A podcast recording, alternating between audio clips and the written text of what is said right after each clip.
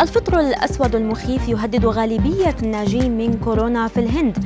الهند تأمر شركات التواصل الاجتماعي بإزالة أي محتوى يشير إلى السلالة الهندية ودراسة تكشف كيف تعزز السعادة الصحة الجسدية والعقلية.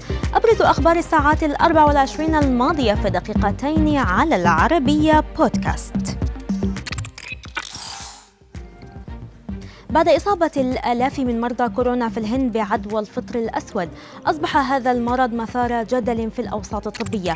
وأوضحت الدكتورة منى كيال استشارية الأمراض الجرثومية في مستشفى براغ للعربية نت أن الفطر الأسود لا يسبب المرض إلا نادرا لكن الأشخاص ضعيفي المناعة معرضون أكثر من غيرهم للإصابة مثل مرضى نقص المناعة المكتسبة أو الإيدز وذلك نتيجة استخدام مثبطات المناعة والكورتيزون لمدة طويلة.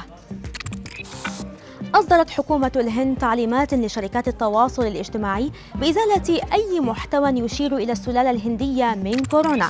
وقالت وزارة تكنولوجيا المعلومات إن منظمة الصحة العالمية أدرجت السلالة تحت اسم بي 16171 أي أن الإشارة إلى الهند تعتبر خاطئة. وقد واجهت حكومة الهند انتقادات بشأن تعاملها مع وباء فيروس كورونا.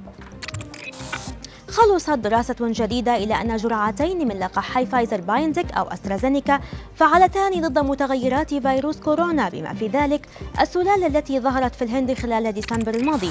وبحسب ما نقله موقع Voice of America فإن الدراسة التي أجرتها هيئة الصحة العامة في إنجلترا وجدت أن اللقاحين يملكان فعالية ضد السلالتين البريطانية والهندية تحديدا.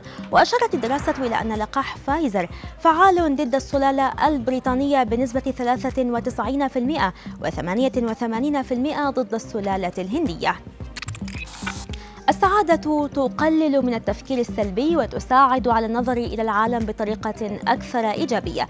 وذكر موقع Health Shots ستة طرق تؤثر فيها السعادة إيجابيا على الصحة العقلية والجسدية معا أبرزها الإيجابية. فهي تقوي جهاز المناعة حيث تؤدي إلى انخفاض إنتاج الهرمونات المرتبطة بالتوتر وتعمل على تحسين وظيفة المناعة. لذا ينصح الأطباء الجميع ابقى سعيدا تبقى بصحة جيدة.